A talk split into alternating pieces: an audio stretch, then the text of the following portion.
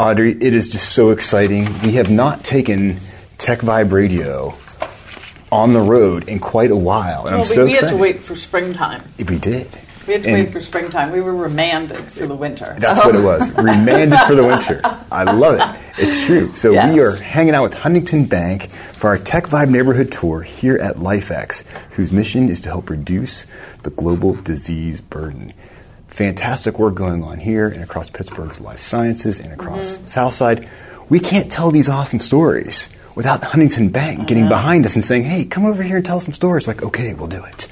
I love it. It's too and much it's fun. exciting because the stories that we've been talking about today are really tied to the future and not just being diminishing the work that's gone on in tech, but these are really life changing solutions. And the community needs to get around it. They really need to wrap their heads around the work that these scientists are doing. And getting scientists out of their natural habitat into the commercial world isn't really easy. No, it's as not. you well know, Yeah. in terms of Huntington Bank and helping, you know, small businesses. Exactly. And we Absolutely. Have, we have Lindsay Cost here from Huntington Bank, and thanks for hanging out with us to get the show into high gear. Well, thank you. Thank you for having us. We're so excited. We're, we're very committed to spreading the word and getting these scientists, as you say, out into the commercial space and the messaging of what they're accomplishing here in the community. They're untold stories, and we get to tell them. Yeah, they really are Yeah. untold. And, and, you know, a lot of these people who have actually come up through science and academics are not used to talking about what they're really working on, other than in their academic settings or through papers or through their colleagues. And now they have to sort of tell the world what they're working on. And there are many people who don't understand the kinds of problems that they're solving in academic speak. So it's so cool for us to be able to talk to them and break it down so that you and I can understand what it is that they're trying to solve. And they need money. They do. I mean, they really need money in all shapes and sizes. And I know Huntington Bank's been the region's preeminent in terms of Small Business Association 7A loans and helping women and underrepresented people get access to money. Access to capital is a huge part of what we at Huntington are committed to doing here in the small business community. But the way that we can support businesses thriving and the communities thriving crosses the gamut of just the access to capital, which we are very excited about. But what we're doing here today and the opportunity to get to support the, the community towards and supporting the promotion of what they're doing and help your support in being their advocates That's and, great. a, and a, a launching pad for their messaging is so meaningful. And we're so excited to be a part of that because we view our mission at Huntington to be um, a supporter of our community in the sense that the businesses in the community form the community. They hire the community, they Right. support the community. As we help the businesses thrive, we're helping our communities Right. grow. And what, That's exactly what and, we're and what better part of the community than our life sciences community, who are they're building some really tough companies here that take decades to build, but they're improving the quality of people's lives. And what good is a community if everybody's sick? if people aren't feeling well? And this industry, I think, is just aimed right at that sweet spot of like impacting people and the world in so many positive ways. And Huntington Bank gets right behind it with us to tell these stories. Absolutely, Jonathan. You get we get excited to share the success of any any firm that's really growing the community, but there is certainly something special when you're talking about reducing the disease burden Exactly. and how Right, that impacts right. future Just a generations. small, small thing like that. Small thing like that. That is a meaningful contribution Right. that these these firms Right. are making. These these these innovators are making, and we are excited about about what they're doing. And it's just fascinating to hear some of the projects that they're working on and how they can delve into these problems that you, frankly, as a layperson without experience in the life sciences, I'm not even aware that these really were meaningful problems. Mm-hmm. Right. To Right. understand that, that they're, they're also digging into these solutions Exactly. and innovating in this way is, is very thrilling. So, what are some of the things that you do in your role at Huntington that people would be not just, they'd be surprised to hear, but they need to know? Well, I think that what I'm, my role at Huntington as our SBA product specialist is to provide capital for firms that are in a really entrepreneurial space. Mm-hmm. What that means for firms like this is that I help provide debt solutions for firms that are growing or even starting up. Huntington has injected in the Pittsburgh community, we injected 35 million in capital to, to firms using this program last year. That's amazing. And these Very are firms cool. that are our startup, and they discount their opportunities, and their advisors don't think that there's necessarily bank funding. Right. Yeah, it's often overlooked, it seems like, but you, you need to look at that first. And it can be really impactful for the innovators themselves because when you're thinking about debt funding versus, you know, equity raises, it can be a meaningful decision matrix that they need to weigh into. Mm-hmm. Right. How much of the enterprise, frankly, do they get to maintain control over to help f- fulfill their vision Right. to the end stage? And that's why I always say, don't be shy. Reach out and contact Lindsay. Like these people want to help. They want to hear from you. Don't feel like you can't navigate these channels to find out, you know, if there's a good fit as far as that is. And so, what's some of the profile of the SBA sevens? Are there Well- any kind of generalities that maybe you can tease us with? Well, it's exciting that you can use the program when there are limited fixed assets. So when you're talking about, Oh, that's you- great. Yeah, we can fund un, basically unsecured commercial loans. We have to take whatever collateral is available by Mm-hmm. the program, but it means that for firms where the assets are intangible, they are IP. Exactly. Then we can still look to leverage this as a funding solution to make projects work. So we can use the funds for payroll. You can use the funds to Oh, cover wow. the, the rent in it, not just fixed, you know, bankable programs Mm-hmm. like buying equipment. Certainly, we can do that with the program, Right. but it can handle a lot of the intangible working capital, just The day to day overhead operation stuff, right? Exactly. Yes, absolutely. Now, there, the the program is not for all startups. Right. It's always a question of a conversation and whether it's the right fit for the program. right. But Right. It can surprise some firms to think that this might be an option for No, them to I consider. encourage people to do that. They should have a conversation with you and your team because there are things that typically when you are starting a company, you don't know everything. And you think that there's one pathway just because you have that information coming at you. But what you don't understand is there's different ways to think about how you want to own your company and grow it. Absolutely. And we aren't a, a one solution institution. So the conversation may mean, hey, you're not this isn't the right program for you, Right. but I can still provide you some guidance that another client of ours has done. We still have some other options Right. for you to Exactly. consider. That's why it's so important. Conversation. Have the conversation. Reach out. Go to huntington.com and check it out and learn more.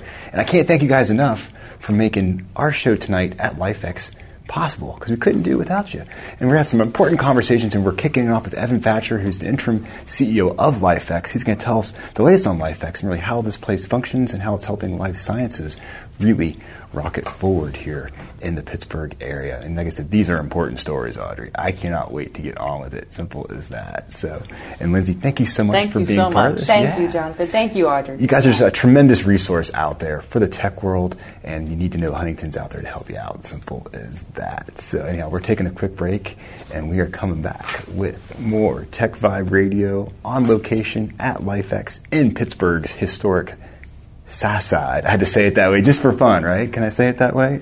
No one's laughing. Well, the rest of the world won't know what you mean. They probably won't, but I did. So that's so mm-hmm. funny. Anyhow, this is Jonathan Kersting. And this is Audrey Russo. We're from the Pittsburgh Technology Council, bringing you Tech Vibe Radio every single Friday night. Learn more about us at pghtech.org.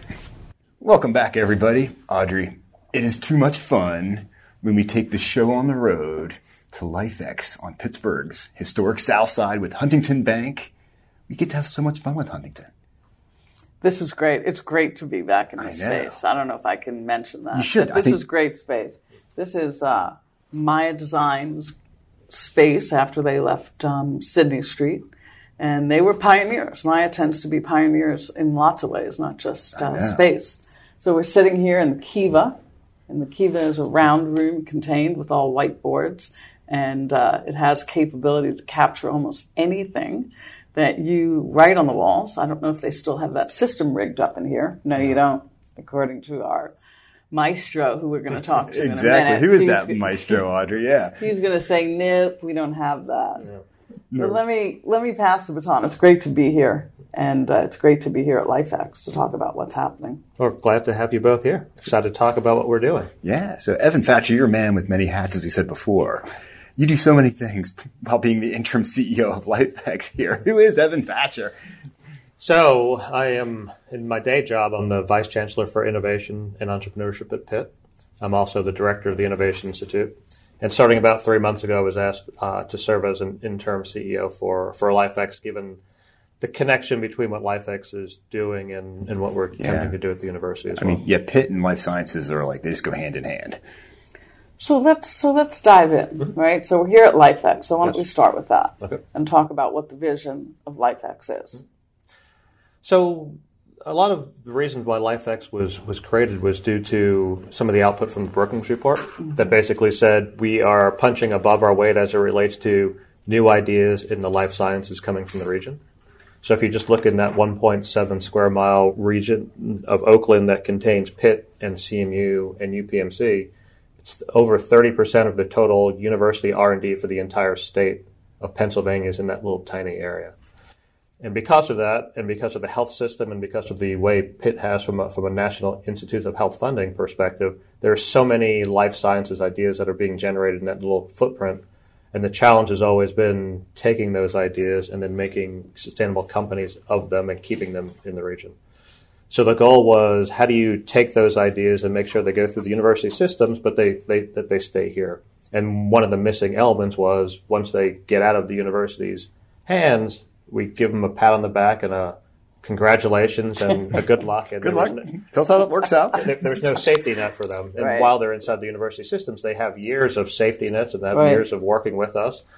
And then they get the door and we say, see you later. And they say, well, what do we do next? Life sciences is, is very complicated and they didn't It have is. that amount of help. It is, and talk about that a little bit because you know people think, oh, you know, th- this is what commercialization looks like, or there are people who are listening and have no clue. Sure. So life. So the average time to take a therapeutic from idea to the market is probably over a decade and probably costs near a billion dollars.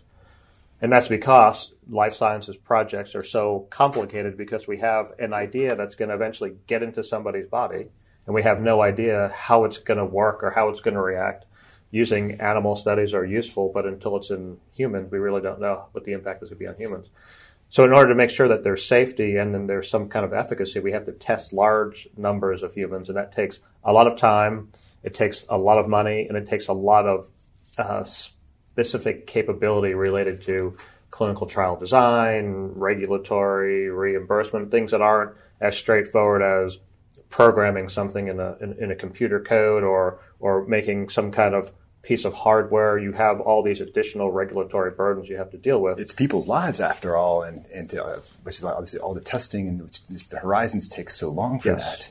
Which is why I think it's amazing that we have these resources here in Pittsburgh, because you said having all of this capability, and now to really be able to focus that and help these companies stay on that path. It's amazing. Yep. And the idea is how do we give them that help that they need over the longer period of time? So, what happens in the safety net? So inside of the safety net, there are a it's the creation of an ecosystem. So there's this convening effect where we're trying to get more and more of these companies to be either physically here, they can rent office space, more like a co-working space, or we have events. We bring outside speakers, we have office hours, we have these Tuesday bio breakfasts. So we want this to be a place where people that are in that space can come.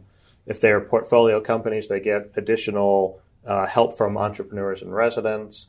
They can uh, they can get access to other services that are, that are provided here that just someone off the street may not may not get. But it's very analogous to what we're doing on a campus perspective, where you get access to a an individual that can help continue to hold your hand.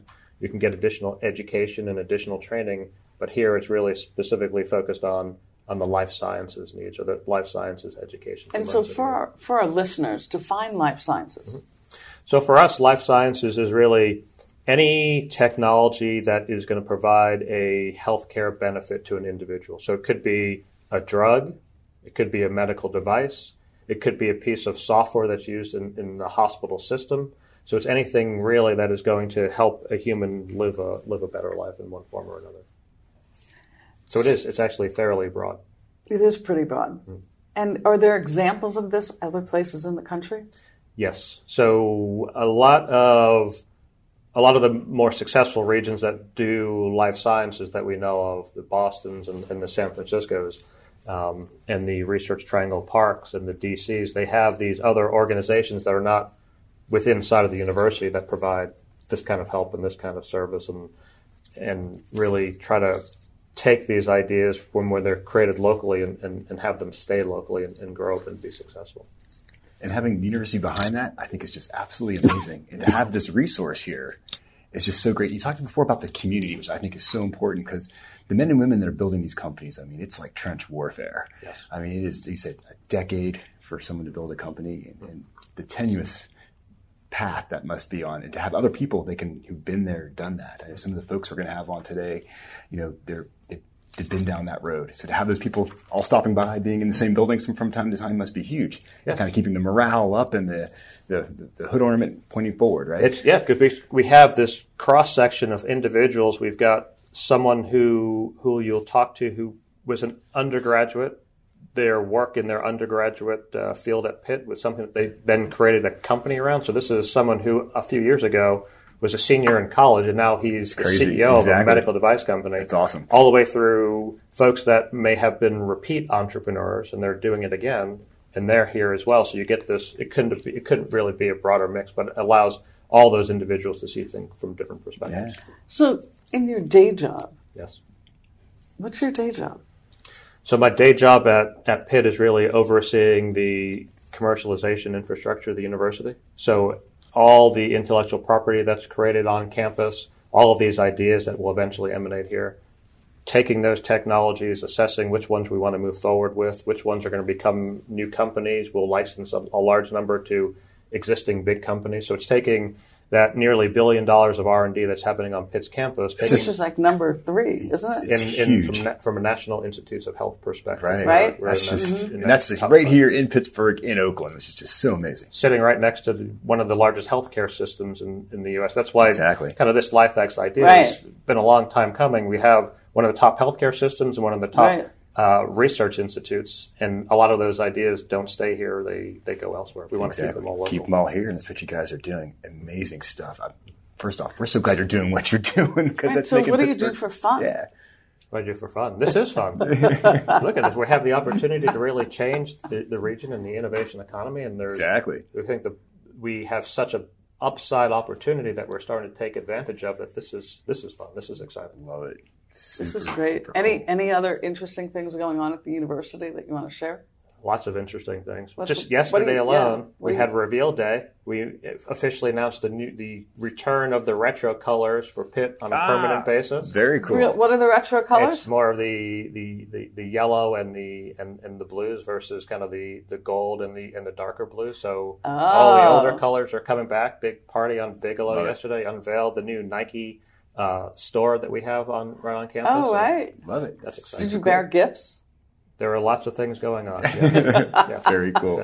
Hey, we got to take a break. We're coming back with more Tech Vibe Radio from LifeX here in the South Side, brought to you by Huntington Bank. They make the Tech Vibe Radio Neighborhood Tour TNT happen. So glad to have them as partners. This is Jonathan Kersting. And this is Audrey Russo. Learn more about the Pittsburgh Technology Council by going to pghtech.org. Being on the South Side here at LifeX. I know this is my home. It's this way so too crazy. much This was our That's space. I, love it. Back in the day, Maya was out of this space, and now you're back here in the Kiva, and we are talking to some of the coolest companies in Pittsburgh. Some companies I've never even heard of until today. One such company started by Anne Germain, Noctem. Welcome to the show, Anne. Thanks for hanging out with us. Well, thank you for inviting. It's a pleasure. yeah, but first off, who is Anne Germain? What is your background? Um, I am um, actually on leave uh, from the University of Pittsburgh, where I was a tenured professor of psychiatry for Okay. um, a long time.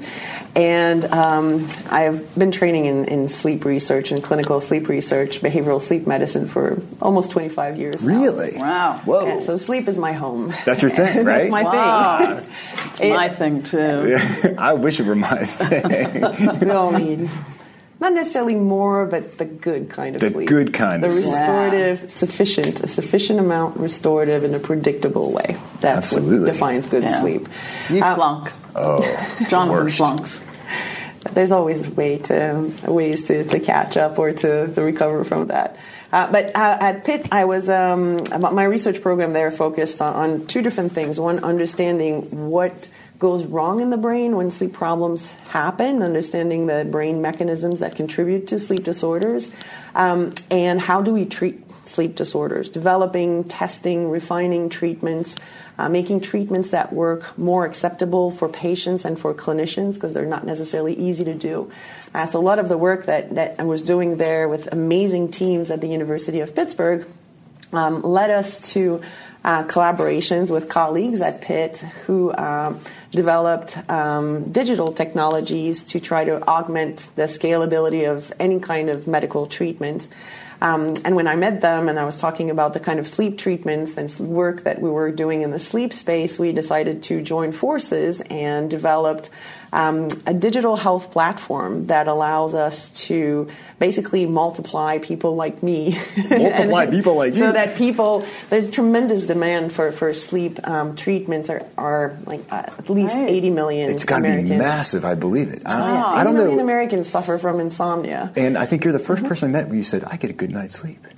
I've never heard anyone ever say it. Really? Yes. Really? So, I- nobody. Just saying. So there's Yeah. some like good um, sleep practices that Okay. improve sleep quality. I can tell you. Yeah, We'll do that later. some? Give us some helpful. Uh, so, well, the basic principle is really, you know, sleep is by the brain, for the brain, but it's also very responsive to our environment and our behaviors. It's actually trained by our daytime behaviors. So, if you sleep at the right time and you sleep at the right amount, and you're very regular about your sleep. Think of it almost like as your diet, right? If you Exactly. are very um, mindful of what you eat, when you eat it, what you eat, and then sometimes you have some excesses, and, so, and then you go back to your healthy routine. It's the same thing with sleep. That if you have a routine of sleep and it's very consistent, you get up at the same time every day of the week, and yes, sometimes we don't sleep as much because there are special events, or, or um, we catch up a little bit, or we sleep longer because it's a rainy day and you don't feel like getting up. That's all good and fine once in a while. But typically, a regular sleep schedule, getting up at the same time every day, exposure to bright light, uh, and it doesn't need to be very sunny day, just being outside early Exactly. during the day, Right. um, having a lot of activity or being more active during the daytime hours, and then quieting down, relaxing more in the evening hours, keeping the um, stressful thinking activities to the daytime where our brains are, are more efficient as, at thinking and analyzing.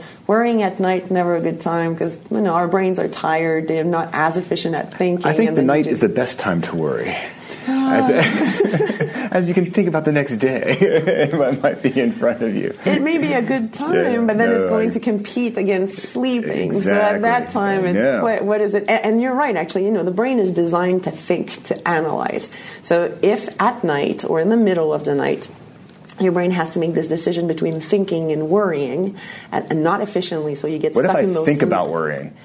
Um, see, that is Yeah. too the same thing is going to be too activating and not consistent He- with. he's one of those people that need your help. I do. I need the Noctem app. So how, tell me, how does this? How does Noctem work then? How does it help me Mm-hmm. get a better night's sleep? I'm- So it's um, there's an app you mentioned uh, Yes. an app. So the people we work with receive an app that is only activated if there's somebody at the end of the line like me that gives you an activation code. Okay, so you have to work with, with somebody in the Yes. field then, right? There's somebody Okay. in the field. Uh, you'll have your own sleep coach. It's a real person um, at the end of the line. And that person uh, will be able to basically monitor in real time how your sleep is doing, how you're doing, how your sleep profile looks like. Um, and we have algorithms that we've developed that help us identify very quickly what kind of sleep problem you have, and most importantly, what kind of behavioral recommendations should be offered. So, Anne, I just find this so interesting that you don't have to necessarily go to a sleep lab in order to have your sleep analyzed. That's just so exciting. It is for a lot of people. Yes, Yeah. for some sleep disorders, you do have to go to a sleep lab. Right. But for a lot of them, either it can be assessed at home, or the information that would be provided to um, the sleep clinician that you're meeting with is sufficient to make a diagnosis Okay. and have a really good estimation of what kind of sleep problem and what kind, most importantly, what kind of treatment should be recommended. I love it. I love it. And so, what is the, what are some of the most prevailing diagnoses? The two most prevalent sleep disorders are sleep apnea, when you stop breathing at night while you're sleeping. The other one is insomnia. Now, for, ins- for sleep apnea, there are mechanical and, and surgical or dental, even uh, treatments that are Wow. available, and they're easy to get to. That's great. For insomnia, we also have very effective treatments. Um, the first line treatments that are recommended are actually not medication treatment, and though there are some medications that are effective for insomnia, but the preferred treatments for insomnia are actually behavioral changes, getting your sleep health back on track, basically with behavioral modifications. Getting your schedule set. Exactly. Relaxing. And, and Don't work it out way. before you go to bed. Um, for most people, that could be disruptive. Some people can do it. It varies with age Does too. it? Uh, but we really try to recommend, like generally speaking, having activities during the day and at night, closer to bedtime, to set the tone basically for your brain to be able to relax Try and bring you relax eventually a little fall bit. asleep. Get ready. Exactly. Scare, to me, insomnia is more is scarier than sleep apnea. It's the opposite in a way, and where sleep apnea, people don't necessarily sleep very well, but they're sleepy all the time, and they can fall asleep very easy because their Oh, nighttime is so disrupted. right. With insomnia, people want to tr- to sleep. They have enough time to sleep, dedicated to sleep, but they're unable to fall asleep or to stay asleep, and then they start worrying about sleep.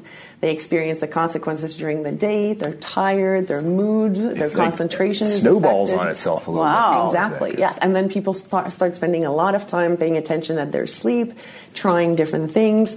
Um, they're very motivated to treat and their insomnia, except that there aren't that many um, gadgets out there that are effective for it. You can see a number of apps and different widgets that are Right, I've available seen for that, sleep. like meditation and For some people, that can be effective.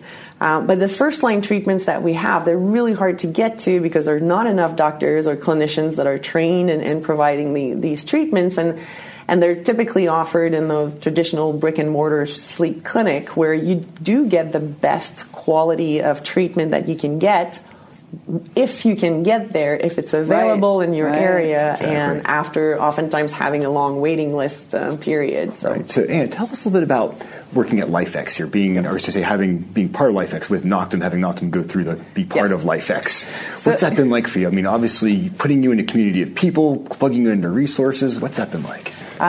tremendously beneficial at many levels. So I'm an academic, I'm a researcher, I'm a clinical researcher by training. I know a lot about sleep, about doing research and, and treatments. When it comes to commercializing the ideas that come out of the research Right, right, and right. saying, well, we have all of these great findings that are very promising, let's take them out in the real world and see if we can make a difference. Gotcha. Um, that's really taking the commercialization channel, and this is outside of my typical comfort zone. So you got these people plugged in with you to help move that forward. Exactly, that's and this Love is it. why like landing at LifeX has been tremendously ben- beneficial in multiple ways because I am surrounded by, by mentors, by people who have this expertise, have this experience. Um, and the, the teaming of we have the content, we know what we're doing, where we're coming from in terms of the technology, the content, sleep. Um, but when it comes to business development, Right. growth, thinking, there are some similarities with academic research, It's but not the same many, Exactly. Many many that are areas that are completely Exactly. different and completely new to me. So my learning curve has been very steep. And at the same time, I have the guidance of what I should learn at what Right. time versus what can wait or, or what's relevant Right. for our type of company versus um, other types of, commercialization efforts. Well, there is a combination of an artisticness to business as well that's not necessarily all just hypothesis testing. The- exactly. And that's a shift Yes. for many people like yourself. Uh, it is, and the kind of um, the approach in research is very uh, prescribed. Right. Right. there's a certain method. Right. Um, in business, you're right. It's a bit more creative. There's still some paths still that are some paths, right. established, but within these paths. Um, you can be very creative and and not necessarily bound to one path. You can Right. jump from one to another depending on the on the situation. Or that's what I've learned so far. I'm still very new in And, the process. still, and, and sometimes if you're 60% there, you can launch, yes. Which is very different for people who have worked in science. Yeah. Yes. And so, research. and we're very fortunate to be in this position with, with Noctem where because of the relationships that we've established over time, because of uh, some prior work that we've done in research and with our collaborators outside of research, that we're actually positioned to start basically having people using and testing Right. our solutions outside of our hands um, and hopefully really make the difference that we're looking to make. Super cool So stuff. how can we find Yeah. out about Noctem? So is there an app now? Is there anything I can So the- download? um, the app is not going to be activated unless you're already part of our program Gotcha. or Okay. part of Okay. one of our partners who uses I just want to learn more about it and see if I can get part of that. Where can I go for Right. that? You can go to our website at www.noctemhealth.com, and that's N O C T E M health.com. Just that simple. And Jermaine, thanks for stopping out and Thank hanging you us- so much. Hang with us here at LifeX. Thank you. Having a great time here with Huntington Bank and our Tech Vibe neighborhood tour at LifeX, hanging out with great men and women just like Ann here. Great stories happening here in Pittsburgh, only in Pittsburgh. This is Jonathan Kersting. And this is Audrey Russo. We're from the Pittsburgh Technology Council, having way too much fun doing the show every Friday night. Learn more about us at pghtech.org. Audrey, another Tech Vibe Radio neighborhood tour with Huntington Bank, almost under our belt. It's like a time machine when we're, when we're in the old Mayakiva. No, At I love LifeX being here. here. I love being It's kinda crazy. I helped build this this room. That's a beautiful room. Yeah. Isn't it cool? Like, Yeah. It's, it's like round. I, I want this for like my full time studio. Yeah, I agree. I mean, this is great. It's got a nice little view of what my wife calls Stars Hollow right out there. that Stars little square in front of. Uh, It's a Ah. Gilmore Girls reference. I don't know. Right. I see. Super cool. Hey, we are talking to Lucas Stuber from Tobii Dynavox. Thanks for hanging out with us. Thanks so much for having me. I appreciate it. And you guys are right here on the old South Side. We are. We're just like eight blocks away. This was a quick, easy walk. I was gonna say you walked over here, right? Yeah, yeah. Because you won't make much on mileage traveling over here. No, I don't think I can build that much. exactly. So, what's your background? You said you just started with uh, Tobii. Uh, Yeah, so I'm too actually I'm a speech language pathologist by trade. I got my master's in applied linguistics and then went back to become a speech pathologist. It was one of those. Oh, Um, you like being on the radio. I do like being. Yeah, I know. You're so articulate. we're language oriented people for sure. So, and I've actually I've done a podcast before about our discipline, so this That's is actually great. feels familiar at the moment. Although I have to say much uh, fancier, but um, We always try to class it up here on Tech Yeah, that's- Radio. What can I say? I feel very tech. Um, but so that's been kind of my background. I actually worked as a, a clinician in the schools and in private practice, working with uh, mostly children who were nonverbal, either on the autism spectrum or uh, because of another disorder like cerebral palsy or whatever that might be, um, specializing in what we call augmentative and alternative communication. Which is a very wordy term that I think we need to revise, but basically it refers to what everyone thinks of um, Stephen Hawking using, right? So it's like a voice output device for somebody Okay. who otherwise can't speak. Right. Um, so, funnily enough, the largest company in the world that makes those happens to be right off Carson Street in the South Side uh, in Pittsburgh. And that's why Pittsburgh is so cool. Because we have Exactly, companies like yours here. yeah, very cool. And your technology is just so powerful Oh, because you're literally giving people a voice. I mean, that's so cool. It's it's a really uh, it's a fascinating fascinating company. I mean, um, or industry even generally. Um, what's amazing about it is that we take sort of all of the you know the complexity of of modern software development and then combine that with modern hardware development. Um, we're, you know, we're also making eye tracking equipment for people that are completely paralyzed uh, to interact with computers and those sorts of things. And then we layer all that on top of the complexity of language and trying to, you know, encapsulate and teach kids how to speak and those things. Right. So um, it's a, it's it's not an easy job, but it's a highly fulfilling one, definitely. And so, describe the population of people that you're really reaching and touching and augmenting their lives. Sure, absolutely. So um, there's, I mean, there's a number of populations, right? I mean, the sort of traditional one, speaking um, from uh, like the eye gaze access uh, perspective, would be like ALS, for example, with Gehrig's disease, um, Right. maybe older adults with spinal cord injuries, those sorts of things. Folks that um, just need another way to um, to speak other than using their mouth or hands, right? Um, but increasingly now, it's also becoming uh, children with autism, autism Right. spectrum disorder, right? That's probably the, the biggest rising um, population for us. Um, cerebral palsy, Rett syndrome, um, a whole variety of things for the pediatric. How large well. is the population of people who have communicative disorders? Uh, it's pretty enormous. I mean, we sort of estimate that uh, in the United States um, alone, uh, there's well over a million people that actually could benefit in some way from our technology. Mm-hmm. Whether it's um, augmentative, which would be implying that it sort of is assisting them just a little bit, Right. or completely alternative. You know, something that's, that's completely the replacement. So. Um, it's uh, there's there's a ton of folks out there that could benefit from this that don't that don't even know that it exists. Right. So that's one of the reasons why we like to do a show like And this. that's why we're glad to have you here because people And know so- that you can solve their problem for them. Yeah, And I'd so love to. many people who are school aged have or have an individual education program Yes. known as IEP. Yep. So are you, could you be written into those IEPs? Absolutely, 100%. So that's that's typically the way that um, a lot of school age children get access to our equipment, either Okay. um, an IEP or an IE, IFSP Right. in preschool, right? So um, uh, that's where a lot of folks will encounter our technology for the first time. The flip side being, of course, that that sort of requires a school team that's trained and knowledgeable and Right. kind of knows what to recommend that and those know, sorts of right. things, right? So that's a big part of what we do. Also, is not just build the stuff, but then also go out and educate people about it. But um, you're absolutely right. Wow, IEP. You know what an IEP is? That was great. Oh, I know. a lot Audrey's, about Audrey's got deep Right. knowledge, man. Very deep knowledge. So in in that world, there's also people beyond the age of 22 and they're no longer eligible for the Yep. IEP. But what's fascinating to me is I've sort of watched Tobii over the or Dynavox over the time, and now Sure. Tobii Dynavox.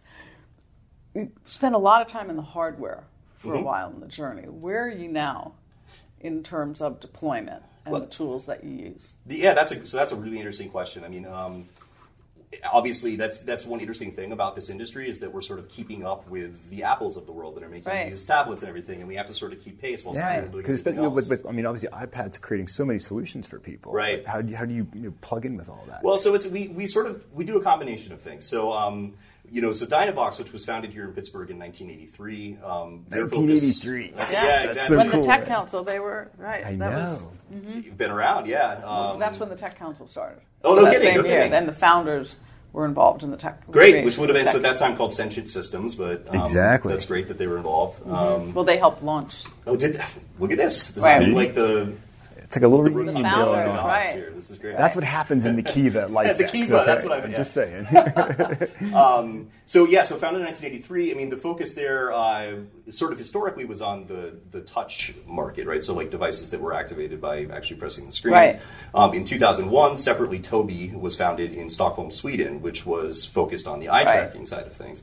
So in 2014, when they came together, it sort of merged um, the two uh, different entities into like this super beast that one really One big old company. Yeah, like one really specialized in the software side of things, and one really specialized in the hardware. The, Mm-hmm. you know, this eye tracking, um, you know, which is a complicated thing. And, and you came together as, as, as two companies, but Pittsburgh is still a major portion Yeah. of what you guys do here, right? Oh yeah, yep. We have about 470 employees, and about um, a little shy of 300 of them are right here in Pittsburgh. Wow, that's amazing. Um, you know, we have offices also in Norway and Sweden, but you know, we're we're Right. largely right here. So Do you get to go to Norway that often? I, you know, uh, that's funny. We were just talking about this in the lobby. Uh, you know, I, I wish I could go more often during the summer. It's the winter trips that are Not so much uh, fun, Yeah, right? but they, that's when you get the good prices for airfare. But right now, our focus, I mean, is, is sort, of, sort of twofold. So, you know, we mentioned the different populations. We obviously still make these big purpose-built Do you? eye tracking devices that usually are funded through insurance Right. um, because they are, you know, they're, it's expensive technology. We believe me, we'd like to uh, bring that all down, but um, you know, often it's insurance that funds that. But then for this whole other population, like autism spectrum disorder, we increasingly make like apps for iPad and Right. things like that. So they don't need to go the big expensive. Oh, route. okay. So you have something Right, that will so actually run on an iPad. Yeah. Exactly, yeah, Oh, yeah. So cool. So, Yeah. do you see any of the eye tracking technology be embedded in some of the new tools and the new platforms? Yeah, absolutely. I mean, we're um, so certainly within us. I mean, we're always sort of iterating on our hardware, trying to improve the the eye tracking and those things. Um, separately, um, you know that the eye tracking stuff is also being used in all kinds of other fields like uh, gaming, market research, uh, even um, medical research, things Right. like that. I Um, so, I mean, it's, it's going to be fascinating to watch over the next few years, especially in terms of uh, like virtual reality and augmented reality. Right. And so the other thing that's pretty amazing is the number of people that have been diagnosed on the spectrum for autism. And that's believed to be a communicative disorder Uh, yep. by many. primarily a commu- I mean, that's typically the way that it's identified in schools is as a communication disorder. Um, obviously, it is a very wide spectrum, right? And um, the, the phrase spectrum also sort of implies like a line from low to high, and It's I hate not, that. It's really yeah. more of like a color wheel, right? I Right. mean, Makes sense. In the same Sure. sense as I'm Right. maybe very high at, I don't know, answering questions on the radio, I hope, but very low at cooking or whatever, Right. you know? I mean, every, Right. we all have our peaks and valleys. Um, there has been definitely um, an increased identification of autism. Um, I don't think it's clear whether there's been an increased incidence of autism, right? So we're, we're definitely finding these kids a lot more. Yeah. Um, but it's unclear whether it's actually rising due to any particular factor. So. And so, what what would surprise us about Tobii over the next when you think about the next year ahead? Wow, that's a great question. Um, well, um, I, I, mean, there's a whole bunch of stuff that's coming up that's going to be really great. Um, I can't talk about most of it; they'll jump through the walls and take me down or something. Right. You know, these different things. But we don't want um, that happening. To Yeah. Give us a taste, though. we Give us a can imagine. We can imagine. Well, we're always looking to iterate on what we offer for folks. So we're looking at all kinds of new, um, different access methods. I mean, we think about eye gaze as being, um, you know, one way for people that are completely locked in to communicate. But there's also all kinds of interesting developments in terms of brain-computer interfaces and different things that um, that can be done. And um, uh, you know, again, we're just we're in such a neat hub here in Pittsburgh in terms of the tech sector. The only thing I would ask to anyone listening um, who's in the tech sector is stop hiring all my developers. I need like Oh. three right now. I know. Three of them. We Okay. need three If anyone's developers. listening and is Well, inspired us- by this, get right? hold of us. Well, well, tell us actually a little bit about. Well, but the more people know about the work that you're doing, right. Exactly. and what Yep. kind of impact they can have to help change people's lives. Perfect. It's and it's an amazing job. Can't tell you. I was going to say, I mean, obviously, you're, it's it's life changing work at that point. You're not just being a developer; you're being a developer to help people communicate. It is. And that is powerful stuff. Yep, and our even our um, you know every one of our software devs, our hardware devs. I mean, they're out in the field interacting with customers along with our clinical team um, all the time. So they get that that really cool sort of experience of uh, you know seeing you know this. We're not just updating the firmware on a smart fridge. You know, we're making an immediate impact on someone's Right. life. I mean, I can only imagine when you see like somebody who not been able to effectively communicate, all of a sudden being able to express themselves. Yep. And it's because of the well, work that it's you're doing. so life changing. It's Very like if you've ever yeah. been around anyone who's never been able to communicate by the time they're three or four, and then they have an opportunity Yep. to identify objects Yep. and put things together. We had a mom recently that used to always sing in the car back and forth with her son that was on the spectrum, and um, finally got one of our devices and did some training. And a few weeks in, she's singing in the car, and one of the first things he said to her was, "Stop singing." Oh my goodness. you know what? I love that story because he got to control his environment. That's perfect. Right. And, That's um, what and now all she knows. You know, yeah. Think how many behavioral problems occur. Most That's behavioral exactly right. problems Mhm. occur because of lack of ability to articulate. Right? Yep. So Yep. if people want to learn more about these jobs and all the awesome work that you're doing, what's the best place for people to go and learn more about Tobii Dynavox? Absolutely. So come track us down at tobiidynavox.com. Okay. Um, I'm sure you can also, I imagine, go to your website and you'll find the Right. information there. course. Um, uh, search for us. I mean, we're all over the place. My name's Lucas Stuber. You're welcome to contact me directly or um, click on the About Us and get a hold of us any way you can. Great. Fantastic Thank you so much. Yeah. Thanks I for your time. Appreciate You're making it. Pittsburgh proud and the South Side super cool. Awesome. Yeah, simple as that. So glad to be on the South Side here at LifeX in the Kiva. Couldn't do it without Huntington Bank. They are our main sponsor when it comes to all things Tech Vibe Neighborhood Tour. It's been a long time, Audrey, Audrey since we have been out of the studio and in great. the environment. So it's been great hanging out here. Can't thank enough uh, to be doing what we do here. So absolutely love it. Hey, we have you. another TNT happening next week, Audrey. Right back here again. So there's more of it coming. To remind you to keep dialing in every single Friday to Tech Vibe Radio. This is Jonathan Kersting. And this is Audrey Russo. Learn more about us at pghtech.org. And have an awesome weekend, everybody.